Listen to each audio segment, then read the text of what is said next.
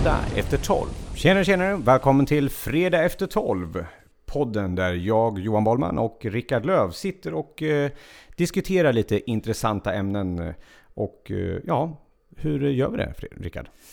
Ja, vi gör som vanligt. Ett ämne, inget manus, inga omtagningar. Nej, det är det som gör det hela lite spännande. Ganska oförberett kan vi säga. Ja. Men kul. Men kul och eh, ja, men det är spontanitet, autenticitet och genuinitet är ju fina ord. Yes. Eh, Vi måste dra dagens ämne Johan. Det var ju liksom, det var ju inte vårt planerade ämne. Vi, vi, berätta.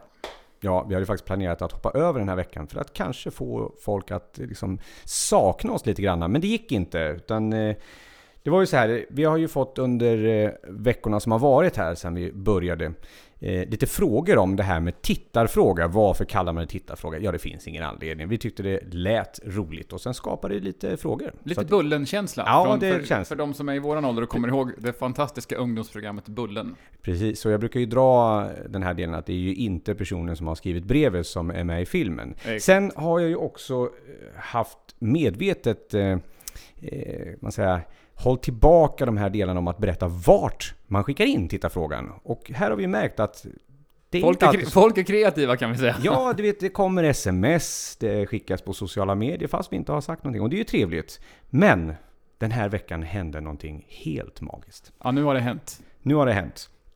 I, i veckan så, så kom det ett brev med en handskriven adress till mig. Eh, och när jag sprättade den här tänkte, hand, ja, brev, det får man ju för första inte med sån här så kallad snigelpost så himla ofta. Eh, och när jag öppnar brevet så är det nämligen en tittarfråga i ett handskrivet brev. Det är så sjukt fantastiskt. Ja, det är helt magiskt. Och det, det är så fantastiskt och inspirerande så jag kommer faktiskt att eh, läsa upp en, en del av det här brevet tänkte jag. Så att... Eh, så här står det i alla fall. Hej Johan och Rickard. Bara det, man, man känner ju direkt att här är en vänlig själ. Tror vi i alla fall.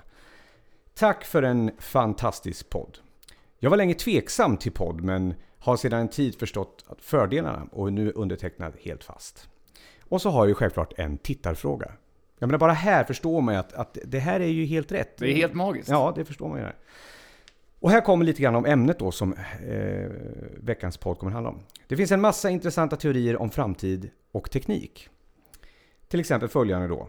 Somliga tror att vi inom kort kommer 3D-printa allt vi behöver. Det tror jag med självklart också. Eh, kläder, möbler och sen kanske även mat. Eh, Ja, ma- mat känns ju spänn- som en spännande grej om man kan 3D-printa. Ja, men jag såg ett program häromdagen. Man 3D-printade riktigt coola chokladpraliner. Så det tror jag definitivt. Jag tycker det är mer intressant när man börjar printa organ som man kan åka till någon sorts uh, mänskligt mekonomen och plocka ut. Men det är en helt annat poddavsnitt kanske, vad vet jag. Ja, ja. Eh, jag fortsätter läsa, fortsätter läsa lite grann här. Eh, det låter ju spännande, men tanken är då, vad händer om tillverkningsindustrin i det här fallet då skulle stanna? Hur blir det då med vår ekonomi? Och hur blir det med eh, alla människor som arbetar i tillverkningsindustrin om man inte tjänar pengar och sen inte har något att konsumera? Vad tror ni kommer driva människor om man inte har arbete och pengar tappar sitt värde? Vad har ni för teorier om detta? Och sen självklart avslutas med Fortsätt med podden och ha en fantastisk sommar. Underbart. Och vi, vi måste ju hylla denne man som Ja. har skrivit det.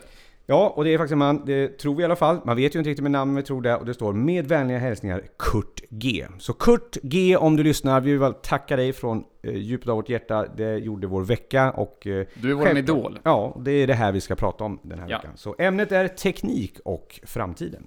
Ja. Så skulle vi tumma ut det ämnet Johan, då behöver vi ju sex och en halv vecka ungefär. ja, precis. Och lite, lite, lite ny kunskap. Vi Ja. ska helt enkelt försöka spendera de närmaste typ 25 minuterna då, som det ungefär är kvar av våran tid, med att teoretisera lite grann runt detta ämne. Ja, jag tror inte det finns några direkta svar på, på den här frågan. Men det är ett otroligt intressant ämne. Eh, faktiskt en del, ett ämne som jag har haft lite föreläsningar om. Just för att kanske väcka lite idéer och tankar. Mm. Eh, mycket för att jag kanske brinner för digitalisering. För jag tror att en del av de här är ju självklart eh, teknologiskt är ju digitaliseringen ett, ett faktum som påverkar det här. Eh, Vart ska vi börja då? I den här djungeln av teknik och framtid och allt som eventuellt kanske kommer att hända. ja, Ska vi, ska vi dra... Ska, ska vi egentligen börja med att vi, vi drar den här historien om att man inte riktigt kan förutse vad nästa steg är? Din iPhone-historia, Johan. Ja, ja, men det är väl alltid den delen. Alltså, vi, vi försöker alltid utgå, när vi ska titta och sia om framtiden, så på något sätt så försöker vi alltid fantisera en, en bättre version av det vi har idag. Eh, vi tar det vi har idag och sen försöker vi tänka, ah, okej, men hur kan det bli lite, lite grann bättre? Och jag brukar fundera på det ibland. Idag nu sitter vi med smartphones och eh, går man tillbaka i tiden före iPhone så satt man ofta och funderade, jag gillade teknik och så man funderade hur ska nästa telefon se ut? Och man tänkte sig en lite större skärm, lite bättre kamera och eh, tunnare, eller, tjockare. eller ännu mindre kanske. För på Ja, den tiden blev ju mindre, all, ja. telefonerna blev ju mindre och mindre och mindre och mindre. Precis. Eh, Men grejen är att ingen av de idéer och tankar någon hade, förutom en viss herr Steve Jobs, Mm. hade ju en bild av vad som sen skulle komma att bli. Det var ingen som hade fantiserat om att vi skulle ha ett vokabulär som grundar sig i ordet appar. Eh, Så att och när man tittar tillbaka i historien så har nästan alla de här säga, revolutionerna varit så att det är inte någonting som har skapats en förbättrad version av det tidigare. Utan nästan alltid någonting helt nytt. Och lite av det är också den här delen när man pratar om vår ekonomi och hur det kommer utvecklas och digitaliseringen kommer påverka. Så det är ganska svårt att tänka, ja, men hur ska ekonomin bli då? Ska det bli en, en annorlunda ekonomi? Ska vi ha en medborgarlön? Eller vad händer om folk inte arbetar? Mm. Så drar man det här riktigt långt så är den stora frågan, och kanske den filosofiska frågan, vad händer om vi inte har någon ekonomi? Den, den blir jättestor. Ja, eh, den kan man ju fundera lite grann på. Om vi, allt kan printas och allting egentligen är ja, vad ska man säga, tillgängligt. Mm. Kläder, mat, boende, ja, så kan man förstå. Jag skulle hellre vilja bo i ditt hus här, eh, så kan vi kanske kan byta. Men Ja, vi, kan, vi kan lätt byta hus vilken dag som helst Johan. så, så skapar ju Men det är ju ändå intressant, alltså just det här med 3D-printing, om vi, om vi ändå tar, tar och startar vi den delen på ämnet som vi faktiskt kan ta vid. Vi kan 3D-printa grejer idag och där kan vi faktiskt se, ungefär som att när man har sett en iPhone så kan man börja förutspå utvecklingen av, av iPhones och sen iPads och så vidare, om man är lite framsynt. Om vi tänker oss att man då kan 3D-printa allt från kläder till, vi säger även mat. Mm. Ehm, vad kan man mer tänka? Alltså, och all, det, det blir ju självklart, vissa saker är självklart att man kan 3D-printa. Mat och kläder är inte lika självklart. Men om man kan göra det, 3D-printa hela sitt behov av kläder och hela sitt behov av mat. Mm. Då har vi ju tagit bort en ganska stor utgiftspost i ekonomin. Mm. Ja, eh, det ena delen och vad händer med hela den, den industrin som finns egentligen? Det är väl det som är den stora frågan i alla fall från, från Kurt här. Ja, men då landar vi i konsekvens igen. Ja. Så, så det, men om vi... För vi återigen, människor jobbar ju inom industrin oftast för att försörja sig. För att betala för sitt boende, för sin bil, för sin, för sin mat och eh, sina kläder. Ja för, ja, för oss som inte jobbar i den industrin så kommer det bli pengar över på kontot. Du tänker så? Ja, det blir det ju om, om, om vi kan... Ja, det beror ju på självklart. Även 3D-printning, någon måste tillhandahålla Fast även behövs du och jag om vi inte har någon industri? Ja, nu vet jag inte riktigt. Det är klart vi behövs. Ja, men- det spårar direkt. Ja, men den, den stora frågan i den här delen är när det mesta digitaliseras och egentligen saker och ting som det alltid var. Förut gick det åt enormt mycket människor att göra saker och nu gör maskiner de här delarna. Mm. Det går snabbare och snabbare att producera. Det blir Mm. billigare och billigare att producera. Eh, och även också kanske sen med, med återbruk och återanvändande så, så kommer det bli en, Mm. en stor förändring. Eh, En sak som jag, som jag tycker att man kan, om, om, man gissar lite grann in i framtiden, så tror jag ändå att vi är ju ganska fast i ett mönster av åtta timmars arbetsdag, måndag till fredag.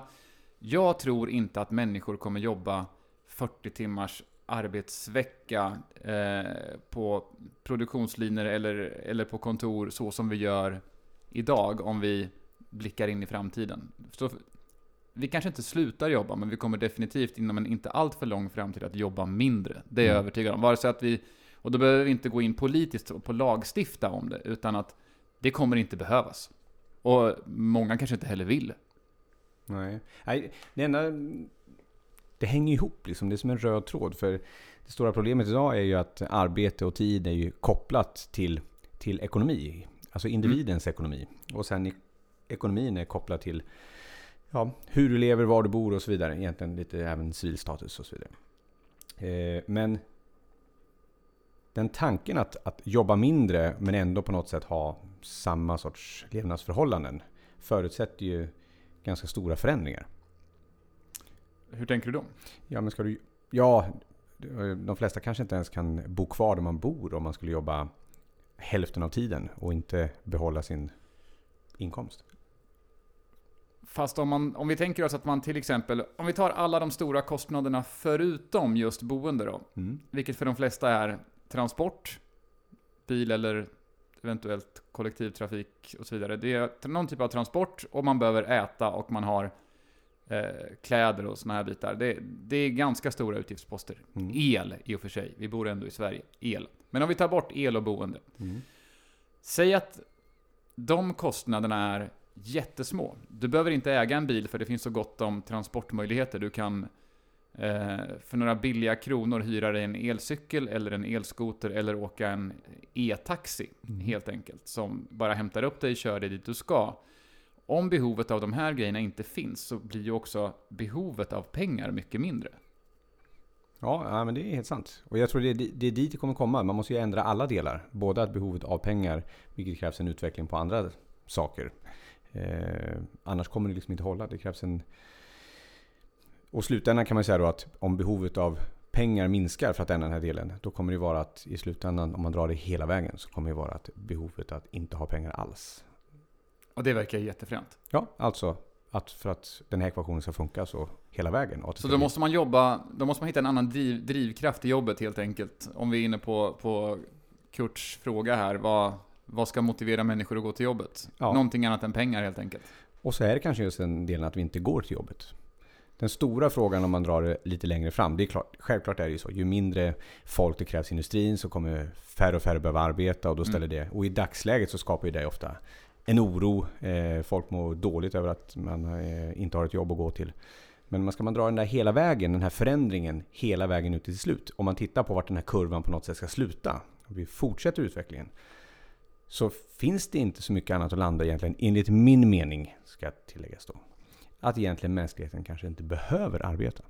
Nej, det är ju en både skrämmande och ganska häftig tanke samtidigt. Ja, den, den intressanta delen, om man bara leker med den tanken att eh, Bortsett från alla detaljer, att om mänskligheten inte behöver arbeta utan vi har energi från solen, eh, det är inga problem att eh, få fram mat genom automatiserade odlingar och så vidare. Ytorna finns i världen och sen behöver vi inte fundera på vart, vilka, vem som bor i vilket stort hus och så vidare. Men vi behöver inte arbeta för att försörja oss och vårt, för att överleva i morgondagen. Den stora frågan om vi tittar på, för det som inte kommer förändras, ja, om det inte är någon någonting händer med relativitetsteorin och så vidare, det är ju att vi har 24 timmar på ett dygn och det har vi Mm. alla på jorden. Mm. Och av de 24 ungefär, för, en, ja, för mig i alla fall, så är det ju, består ju ungefär 8 timmar av sömn och sen så går vi till jobbet och så spenderar vi 8 timmar där och sen är det en liten klick däremellan där vi springer runt och är ganska stressade. Låt säga att du har det kvar dina 8 timmar av sömn då, så har du, lägger du till, dubblerar tiden där du ska göra något annat, där du inte behöver arbeta. 16 timmar rekreation. Ja, eh, 16 timmar umgänge. Det, det gäller att man väljer rätt människor att umgås med. Ja, ja verkligen.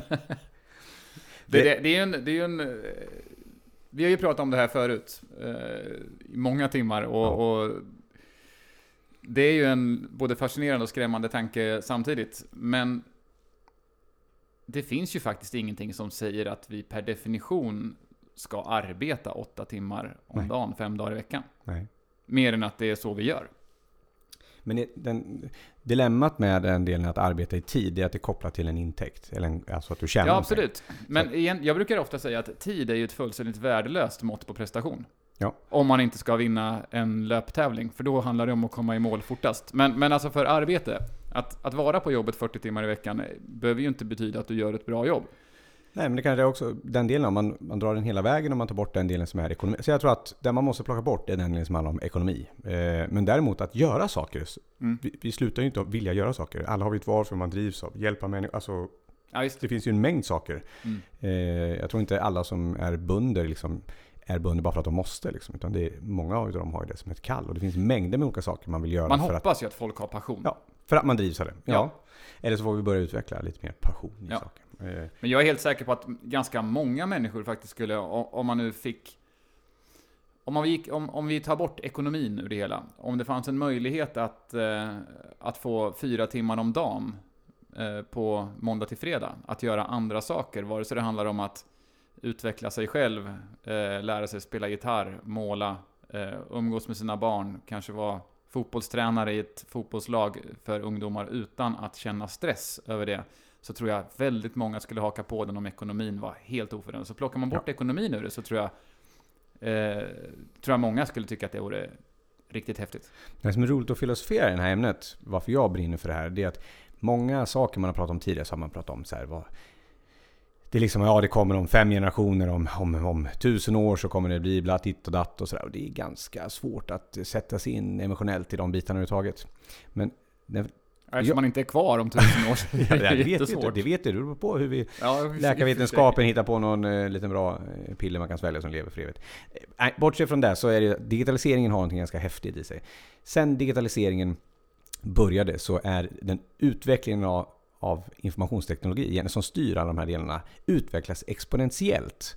Och allt vi pratar om nu när man tänker så tänker vi linjärt. Ja, men det har tagit så här lång tid. Jag menar, vi har, människan har funnits i 2000 år och det kommer ta 2000 år till. Mm. Eh, men då tänker vi linjärt. Att det på något sätt, tar jag 30 steg så kommer jag 30 steg. Men när vi tittar exponentiellt så, så ökar det här i en enorm hastighet som våra hjärnor knappt kan, kan fatta. De flesta har svårt ens att tänka exponentiellt. Om man tar att någonting dubbleras i varje steg. Mm. Så 2, 4, 8, 16, 32, 64, 128, 256 och så vidare. Och, och när man räknar sådär i en 8-9 steg, då känner man sig ja men det är ju hållbart. Men om man tar 30 steg exponentiellt, då är vi på en miljard. Mm. Och det kanske inte heller är det som är det absolut häftiga. Om man tänker sig att varje steg är ett år i utveckling, vad som helst, vi tycker att det går så fort.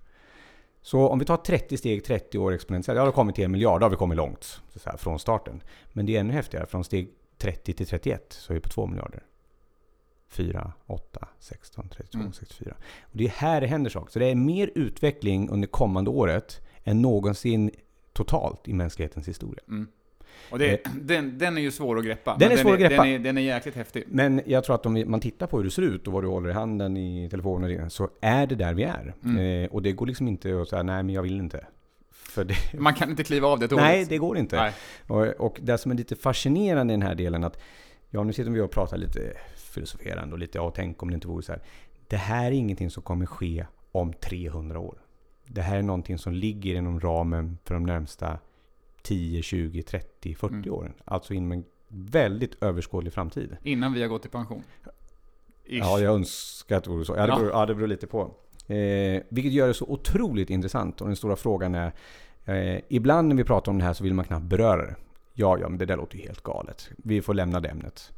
Men den påverkar så extremt många aspekter av vårt liv, och speciellt också det vi ska prata om. Entreprenörskap, företagande, alla de bitarna. Innovation. Alltså det finns ju en mängd saker som går så otroligt snabbt. Så att eh, det är som Kevin Kelly berättade en gång. Oavsett när man går tillbaka och tittar på alla de här delarna.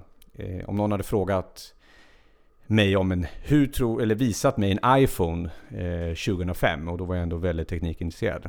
Eh, så hade jag aldrig trott på en vad det skulle innehålla. Allt det du kan göra. Eh, BankID, köpa allt. Du kan eh, tracka folk, du kan kolla kameror hemma. Ja, det finns allt som finns att göra. Så hade jag aldrig trott på att det skulle ske. Det finns ingen ekonomisk modell, det kommer inte funka, det är helt omöjligt hade jag sagt. Och ändå idag så sitter vi och har den där.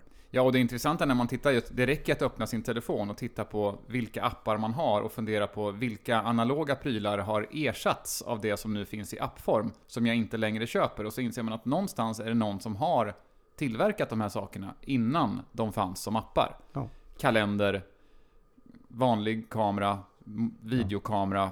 Det finns ju hundratals grejer som ja, idag knappt tillverkas alls. Ja, och, och det var antagligen helt otänkbart att tänka den tanken att det så skulle ske för x antal år sedan. Så som Kevin Kelly sa, Kevin Kelly sa för länge sedan eh, i en, i en, i en TED-talk han hade som hette 5000 Days of the Web. Så sa han det vi måste lära oss som människor, det är att vi måste räkna med att det omöjliga är det som kommer ske.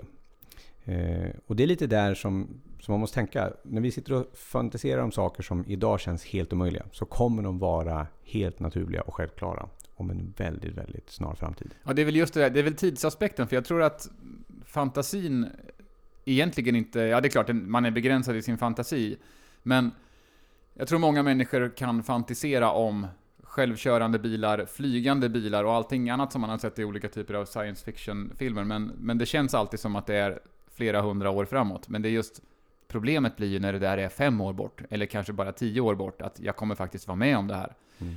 Jag, de pratar inom industrin idag om eh, drönartransporter, Mm. Alltså bara det att, då, då är vi ju ganska nära det här som, vi som man ser i gamla, allt från tecknade till spelfilms science fiction där, där vi flyger med bil. Eh, och om vi då, nu har vi bytt ut, nu är det inte en bil som flyger, nu är det en drönare istället som flyger och lämnar, vad det nu kan vara, verktyg till ett bygge. Att vi behöver inte åka bil. Så det, det händer ju grejer, och kan vi som du säger också då applicera solenergi på det här så att vi egentligen inte gör av med någon, framförallt något fossilt bränsle på att ta oss, så, så kommer det ju få stora konsekvenser. Ja, ja och vi, vi ser ibland inte den här, den här snabba utvecklingen som går. Utan vi, däremot så vi hyllar oj vad fantastiskt. Jag såg ett inlägg på eh, LinkedIn här eh, om att, eh, nu ska vi se, det var eh, Schenker som hade precis lanserat sin Ja just det, det såg jag idag. Ja, sin eh, första helt självkörande transport. Sen är det lite lagar och regler som kommer kräva det innan man får ha dem där lite fluffra runt på vägarna. Mm. Ja, den ansvarsfrågan är ju lite intressant eh. Ja, men eh, det, det kommer också att gå ganska snabbt innan den, den delen löser sig. Eh, det finns så otroligt mycket fördelar. Men alla de här delarna som vi tycker så här, åh vad spännande, liksom självkörande, åh vad bra det kommer bli. Eh, kommer ju också innebära gigantiska förändringar. Eh, om man ser sig... Ja, i alla fall för de som kör lastbil. Ja, ja, ja, bara den. Och jag menar, har du en självkörande lastbil så kommer du en självkörande taxi. Och sen, ja, du kan Ja. ju dra transportindustrin i världen tror jag. är en ganska mycket människor som jobbar inom. Ja, och om, om det blir så, eller inte om, utan kanske när det blir så att vi har just självkörande bilar och lastbilar, så kommer det såklart även påverka bilindustrin. Vi kommer inte behöva äga lika många bilar per person som vi gör, eller per person, men det, bilar per person kommer att, eh, den eh, kommer att förändras. Ja. Och även om vi tänker oss, vi går mer mot elbilar, det är ett helt annat underhåll på elbil jämfört med en, eh, en diesel eller bensindriven bil. Ja, och Så- då kommer det påverka hela verkstadsindustrin. Ja, självklart. de Det, det påverkas på många sätt. Och det, allt det här eh, är ju svårt att sia om. Det är väl samma sak om man tänker tåg. Vi är ju vana med en, en person som kör tåget som vi åker och ett gäng personer som är konduktörer och, eller tågvärd som det kan kallas. Kommer de att behövas om tio år? Nej, det tror jag verkligen. Nej, det Kommer spårbunden trafik överhuvudtaget att behövas om tio år? Den är, den är ju faktiskt ännu mer intressant när vi funderar på, på regeringsnivå att, eh, att investera ganska många miljarder i snabbtåg. Ja, ja men det är, ja, det är också en intressant eh, del. Och det för oss till den här delen, när man ska tänka lite längre fram hur det blir. Det är som Kurt frågar om, om 3D-printing. 3D-printing är väldigt långt alltså, framskriden. Mm. Men jag tror mycket längre än vad vi dödliga kanske inser. Eh, både i, i produkter, eh, prototyper inom industrin. Eh, det, är ingen, det är otroligt eh, mycket som 3D-printas eh, i alla möjliga syften. Och sen även inom medicin. Nu printar man även delvis organ och så vidare. Så Mm. det finns... Ja, Det finns ju- pappersindustrin gjorde ju reklam för inte allt för länge sedan om, om just Ja. att göra kläder i form av papper. Och jag tror att det var, var det Alice Bah Kuhnke som gick på Nobelfesten i en klänning gjord av papper? 3D-printad? Eller? Eh, det tror jag i och för sig inte att den var, Nej. 3D-printad. Men alltså det, om man kan tillverka den av Ja, papper så kan man ju 3D-printa den, lite logiskt. Eh, ja, och de, så de här delarna är liksom ingen science fiction överhuvudtaget längre. Det är, ju- är Nej, vi är idag. ganska nära där. Ja, är, vi är ju redan där och sen ska det bara liksom utvecklas och bli lite bättre, billigare, Mm. snabbare och, och skalas upp om man Mm. säger så. Ja, men det är väl just den här grejen som, det är där det blir svårt att fatta. För att där vi tänker att det tog oss hundra år att komma från Spinning Jenny till någon typ av eh, produktionstakt som kändes vettig och som vi kunde hantera och som, och har vi det perspektivet så om hundra år så kommer vi, kommer ju utvecklingen då ha gått, ja, Ja, vi orkar nu blir, överslagsräkningen, orkar- nu blir överslagsräkningen jobbig för mig, men det blir så, det blir så många steg på, på den så att det, det går inte att fatta. Nej, det är nog omöjligt att räkna. Men det, hur ska man, alltså när man sitter här, kan man sitta hur länge som helst och filosofera. Och det här är väl ett ämne, nu har vi ju spårat och, och, och funderat ganska mycket på det här ämnet. Men den intressanta delen, det är att om man tittar det vi gillar att prata om, lite Mm. inspiration som företag eller, eller som entreprenör eller vem som helst. Det är lite grann hur man ska ställa sig till den här delen. Det är självklart, Ja, man kan ju sitta och sia om här och man tror att det kommer bli så, si och så. Men på något sätt är det ju alltid att man tittar runt hörnet. Alltså, eller försöker titta runt hörnet. För vi, det är nästintill omöjligt att och fantisera vad som, som finns där framme. Men ändå, trots det, så ska vi på något sätt sitta och göra en tvåårsplan, femårsplan, tioårsplan och sätta och säga. Och kanske till och med, ja, du nämnde ju här om, om att bygga järnväg. Liksom. Ja, om 2045 ska vi ha en järnväg och ska vi investera x antal hundra miljarder i det. Mm. Eh, Och det är ju liksom frågan, Ja, fast vi, är det det någon som vettigt? tror att vi kommer ha järnvägen då? Nej, det tror vi inte, men det är ändå bra att börja investera. Ja, Eller inte. eller nej. Så det här är ju en, det är en, det är en ganska stor fråga och även för, för, för företag när man ska... Så den stora frågan till exempel, det är ju att ska man fortsätta göra tioårsplan eller ska man korta ner de här för att ha, ha möjlighet, alltså kortare checkpoints? Det, den intressanta frågan blir ju det vi pratar om, entreprenörskap och att driva företag, eh, så blir det väl, om man då tänker oss, eller om, om man då tänker oss, om vi tänker oss att företag av, som den gamla skolan som vi känner dem, Ericsson, eh, Volvo och så vidare med tusentals anställda, stora organisationer, de blir ju ganska trögrörliga. Eh, om vi tänker oss att framtiden med stor sannolikhet kanske innehåller fler företag, men med färre anställda. Fler och fler blir egenföretagare och säljer sin kompetens, vad man är bra på. Hur ska vi då förhålla oss till det här med digitaliseringen och utvecklingen? Ja, den första grejen blir att man blir ju mycket mer agil Mm. eh, som organisation om man inte är för stor. Men i övrigt, vad tänker vi där liksom? Hur, hur ska man, om man nu eh, lyssnar på det här och är entreprenör, hur ska man förhålla sig till det här med digitaliseringen och den tekniska utvecklingen och framtiden? Ja, det är en jättestor fråga. Men en del att digitaliseringen, ibland drar man den så långt som man tycker så, ja men hur ska, hur ska min, min eh, bransch eller min, eh, man mitt företag tackla digitaliseringen? Och så tänker man sig liksom lite robotar som springer runt där och sen så Mm. behöver inte jag jobba. Men digitaliseringen är ju också en massa små steg. Eh, ett tips som jag brukar ha när, när folk vill diskutera med mig är att jag brukar dela upp de här delarna i fyra steg. Eh, och då kan man titta på digitaliseringen ur, ur fyra delar. Produkt, produktion, distribution och kommunikation. Man kan ta sin produkt, det kan, det kan vara en tjänst eller, eller en faktisk fysisk produkt. Och så tittar man på den ur ett digitaliseringsperspektiv. Vad finns det man kan göra här? Man har en produkt. Digitalisering gällande produkter, saker. Det finns ju fantastiska möjligheter idag att använda nya material som faktiskt aldrig existerat förut. Mm. Eh, med nanoteknik där man har hittat nya kompositmaterial som faktiskt har bättre egenskaper, använder eh, bättre råvaror som är mer eh, återvinningsbara och så vidare. och så vidare. Där man faktiskt kan, genom digitaliseringen, möjligheterna som har skapats, faktiskt avancera och få en, få en USP som man säger eh, i sin del. Och tar man tjänster i samma sak, att kunna utveckla sin tjänst med digitaliseringen. Eh, och, tar man sen, och så går man vidare i den här delen när det gäller produktion och eh, tittar även på den delen. Och distribution, det pratar vi om transport eller leverans. Det är även om du har en tjänst så kan du liksom hur levererar vi den här delen? Och sist men inte minst kommunikation.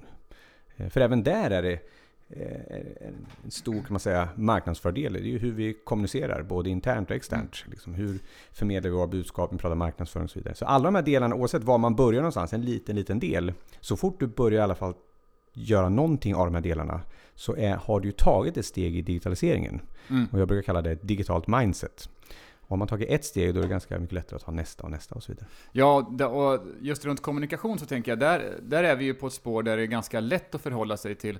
Eh, För tio år sedan så hade ju nästan, var ju alla möten var ju fysiska som man hade i näringslivet. Alltså skulle vi träffas tio personer så åkte alla personer till en plats.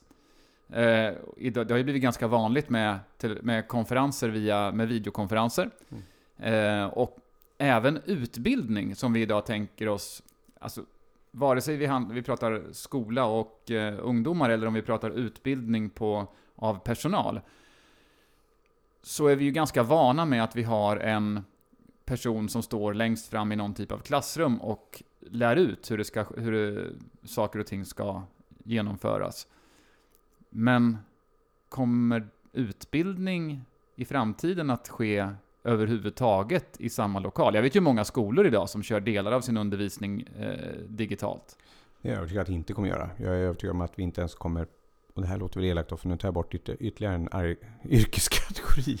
eh, jag tror framledes inte heller lärare kommer behövas. Lärare handlar om, handlar om att lära ut handlar om pedagogik. Ja.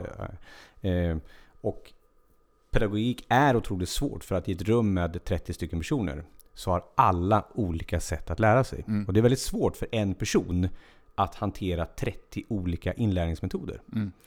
Någon gillar eh, bildinlärning. Ja, det finns en mängd. Någon vill sjunga grejerna eller oavsett. Men det som finns där, är en, en grej ändå som jag, som jag kan märka när jag kör utbildning, så är det ju, handlar det ju om engagemang. Ja. Alltså, att får man upp, lyckas man skapa intresse hos de som lyssnar, Mm. så blir inlärningen mycket bättre. Oavsett vad man gillar för inlärningsmetod. Om vi, om vi tar bort det här med att lära sig saker ur böcker.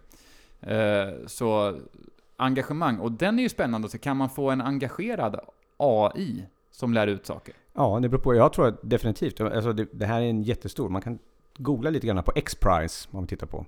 Eh, Peter Diamandis. De har ju ett antal utmaningar i världen där de vill lösa ett problem. Och lösa problemen handlar om att man ska lösa det för en miljard människor minst. Mm. Eh, ett av de här är utbildningsproblemet. Därför att det finns otroligt många barn som inte kan läsa och skriva och räkna. Mm. Eh, och även om man skulle vilja så finns det ingen möjlighet att utbilda lärare tillräckligt i antal. Och det finns inte möjlighet att, att inhysa dem på ett ställe för att de är utspridda över världen. Ja, just, Mycket där är det ju suveränt om man, om man Och- kan hitta teknik, eller tekniken som, eh, som backup. Precis, och det har man lösa den. faktiskt redan delvis gjort. Den här X-Prize-utmaningen har pågått och den är iscensatt och, och pågår just as we speak. Det, där man har haft massa grupper runt om i världen som har haft den här utmaningen, så kan man Mm. vinna lite massa pengar och sådär. Där det handlar om, och där de har tagit fram det är att använda till exempel enkel iPad-teknik, eller iPad men platt teknik. Och tillsammans med ett AI och ett gränssnitt skapa eh, lärande, engagerande saker. Egentligen ofta baserat på, på det som barn gillar. Jag menar, ungarna sitter ganska mycket och tittar på film Mm. och de lär sig massa. Jag menar, ta den, kombinera den och skapa film som är av intresse, Mm. som skapar engagemang, men som är mer pedagogiskt lärande. Som finns ett bakgrundssyfte. Ja. Och då kan du dela ut dem där på ett otroligt lätt sätt. Sen får de göra lite uppgifter som de tycker är engagerande. Det intressanta i den här delen är att i det här fallet, just i det här projektet, det är att den här AI, artificiella intelligensen, analyserar varje individs läromönster. Okej. Vad är det som, hur den här individen, den här lilla personen, hur, hur har den lärt sig räkna, skriva och så vidare. Mm. Och sen applicerar den på alla de andra delarna av sitt lärande. Det blir ju sjukt fränt. Så blir det ett individuellt anpassat, så du har en individuellt anpassad lärare som förser, som förändrar innehållet utefter vad du visar engagemang i. Ja, det är helt galet. Det är intressant och fascinerande. Ja. Inte så bra för lärarkåren, men, men eh, riktigt roligt och intressant. Bra för mänskligheten kan vi säga. Ja, sen är det ju vi Ja, alltså dinosaurier.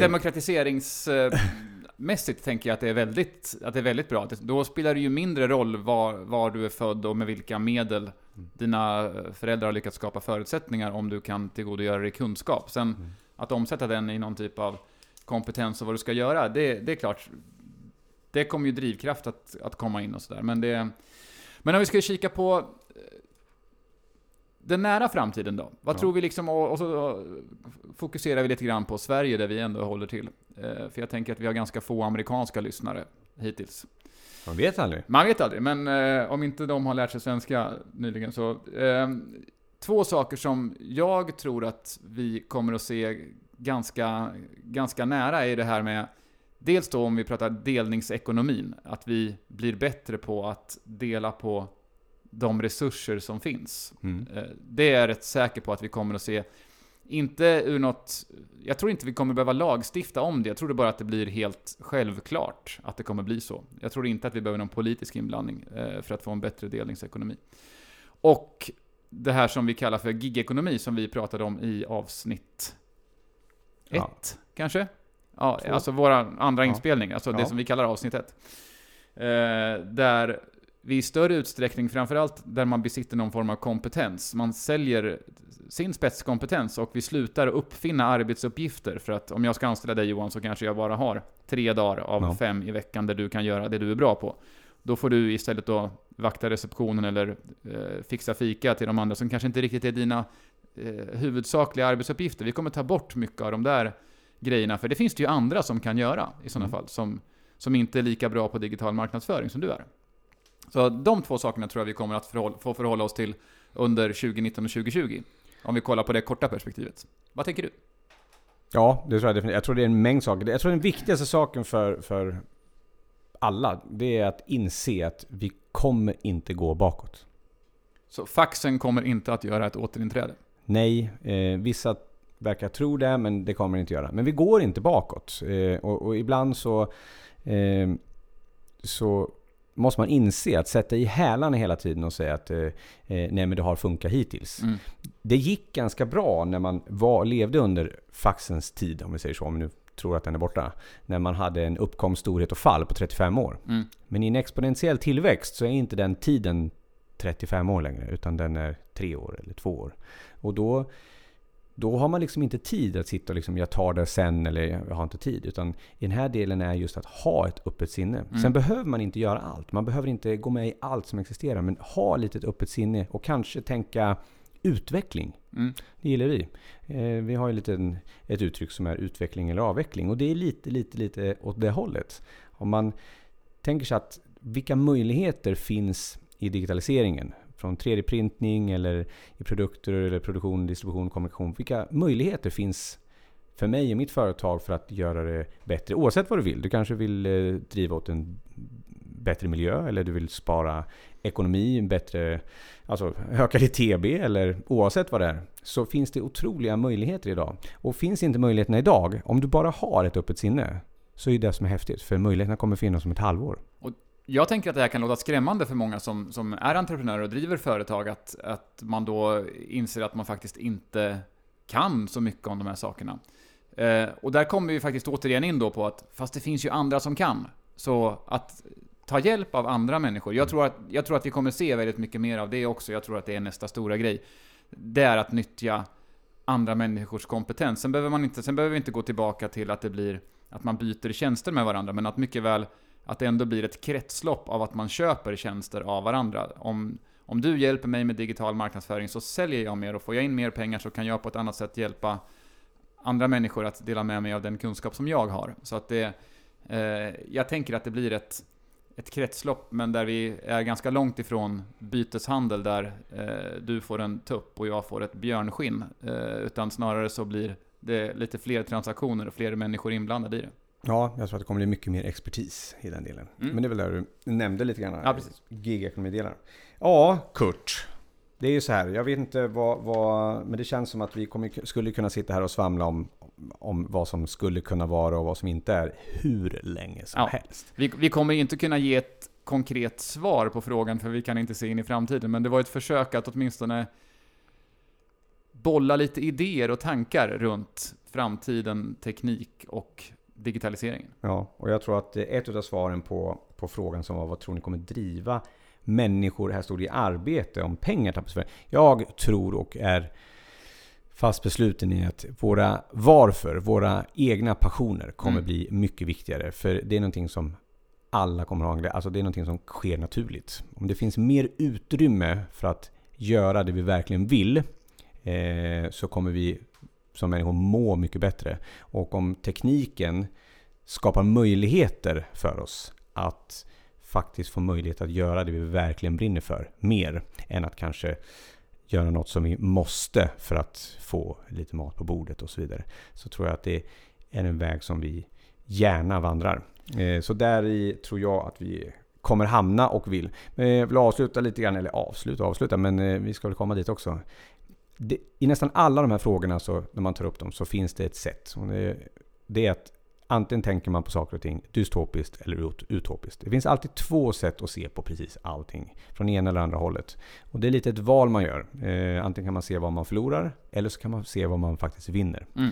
Så jag, jag eh, rekommenderar att vi väljer att titta utopiskt och tror att det blir en lysande framtid med 3D-printrade grejer, ingen ekonomi och sen alla gör precis vad man vill och känner för. Ja, jag är övertygad om att du har, att du har rätt där. Och jag, jag tror också att drivkraften någonstans där, det finns ganska mycket forskning som stödjer att när man har kommit till en viss nivå, och jag tror att den, den nivån, om vi ska prata pengar i Sverige, ligger någonstans runt att tjäna 30 000. Därefter så, så avtar det ganska dramatiskt viljan att till exempel arbeta mer eller hårdare för att tjäna lite mer pengar. Så så länge man tjänar till sitt uppehälle så, så, finns, så slutar drivkraften, eller slutar pengar att vara en drivkraft, det blir andra saker. Och det är väl det som är kärnan i det hela, att det handlar om att jobba med och göra saker som man faktiskt brinner för, som man förhoppningsvis också är bra på och som man tycker är kul. Där tror jag svaret ligger på, på frågan, vad ska driva människor till arbete? Jo men passion. Vilja till förändring, att vilja förändra världen till exempel. Även om det är i det lilla självklart. Eh, Det är svårt att förändra den stora världen. Ska vi nöja oss där Johan? Ja, det känns som att vi har, eh, ja, vi har i alla fall berört ämnet och eh, jag tror att eh, vi kommer säkert komma tillbaka till de här delarna. Ja, det här är ju så stort och så intressant och det blir säkerligen fler avsnitt om framtid och digitalisering. Sen är det väldigt teknik. spännande för vi märker att vi kliver hela tiden in på de här ämnena. Lite gigekonomi, lite våra egna varför, drivkraft och det här. Ja, Ja. Så jag tycker ändå att vi håller en röd tråd fortfarande. Men eh, ja, vi väl med att tacka Kurt G för en fantastisk tittarfråga. Absolut. Eh, och självklart alla ni andra som lyssnar. Sitter ni och funderar på någonting, håller med, håller inte med? Ja men skicka in en tittarfråga. Gör, gör, Gör som, gör, gör som Kurt, skicka Gör ett brev. Kurt. Skicka in Det är underbart. Ja, så... eh, Kom vi- ihåg, fredag efter 12, det är efter 12 på fredagar som företag gör vinst. Så även om du nu sitter och lyssnar på det här och det är fredag efter 12 och du fortfarande borde arbeta, så kanske du ska lyssna på det här på helgen istället och arbeta de sista fyra timmarna på veckan. För det är det som är din vinst. Ja, det låter bra. Eh, fast vi som driver podden vi tycker att ta ändå 30 minuter direkt. Ta det, ta, ta ja, ta ja. 30 minuter och, och lyssna. Så mycket är- vinst behöver man inte göra. Nej. Och än mer, be en god vän att också lyssna på det här. Nu har vi gjort lite reklam sådär. Ja, men det är bra. Pusha ut. Ja, vi eh, tackar så mycket. Önskar en härlig fredag och eh, tackar för den här veckan. Och en fin helg. Och en fin helg. Yes. Ja, Signing out. hej. Hej då.